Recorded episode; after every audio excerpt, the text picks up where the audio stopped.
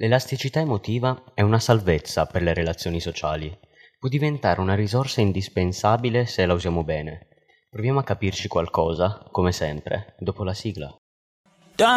Io sono Mirko Rovere e questo è Stupidamente Podcast.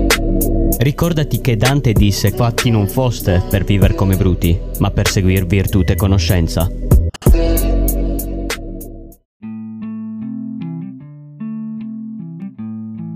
Ti ricordo che se il podcast ti piace puoi condividerlo, ma non buttare a cazzo il link. Spendi quei 20 secondi per spiegare il perché stai condividendo questo podcast.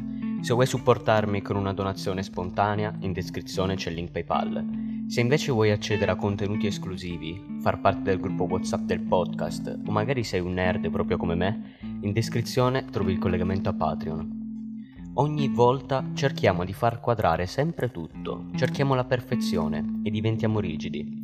L'elasticità emotiva ci permette di capire che esiste la perfezione, ma che si può anche scartare quando diventa troppo opprimente e inizia a farci male.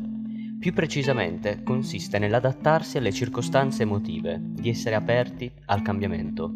In parole povere, è l'arte di adattarsi emotivamente agli eventi, è un'abilità difficile da allenare e acquisire, visto che la vita ci pone continuamente di fronte ai cambiamenti. L'elasticità mentale è importante per lasciare le cose che ci fanno male, per esempio, adattarsi ai cambiamenti. È importante essere consapevoli del valore di ogni emozione che proviamo. Ogni emozione è importante.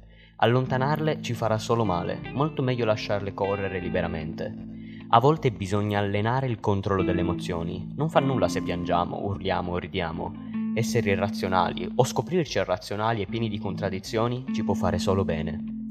Accettandoci e accettando le emozioni, la dissonanza smetterà di essere una minaccia e reclamerà il diritto di modificare il presente con i nostri pensieri e le nostre azioni, senza che qualcuno si prenda il diritto di giudicarci.